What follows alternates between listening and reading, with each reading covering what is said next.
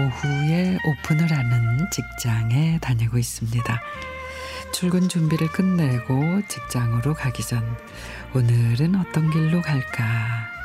바빠서 출근을 서둘러야 할 때와 버스 시간이 맞지 않을 때를 제외하고는 여러 갈래의 길 중에 제가 가장 좋아하는 길이 거의 항상 선택되곤 합니다. 버스 정류장에서 내려 오 분 정도를 걷다 보면 바로 그 길의 시작점에 다다릅니다. 작은 언덕이 굽이 돌아 산책로가 쭉 이어진 능선 아래의 길인데 거의 이십 년이 지난 지금까지도 그 길 도입부에 들어서기만 해도 설레고 뭔가 좋은 선물을 하나는 받을 것 같은 그런 느낌입니다. 처음에는 그랬죠. 아, 오늘 내가 기분이 좋은가? 어제 잠을 잘 자서 컨디션이 좋은가? 근데 어느 날 문득 깨달은 거죠. 늘 그 길에 들어서면 좋았던 기분은 더욱 좋아지고 의기소침해 있던 상태였다면 뭔가 따스하게 위로를 받고 다시금 충전이 된다는 걸.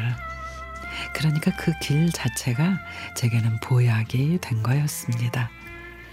그 길은 산 능선에 맞춰서 또한 자연스럽고 완만한 곡선이 길다랗게 이어져 있고 그 길 옆에는 길쭉길쭉한 메타세콰이어 나무들이 하늘을 향해 시원스레 성장해 있습니다.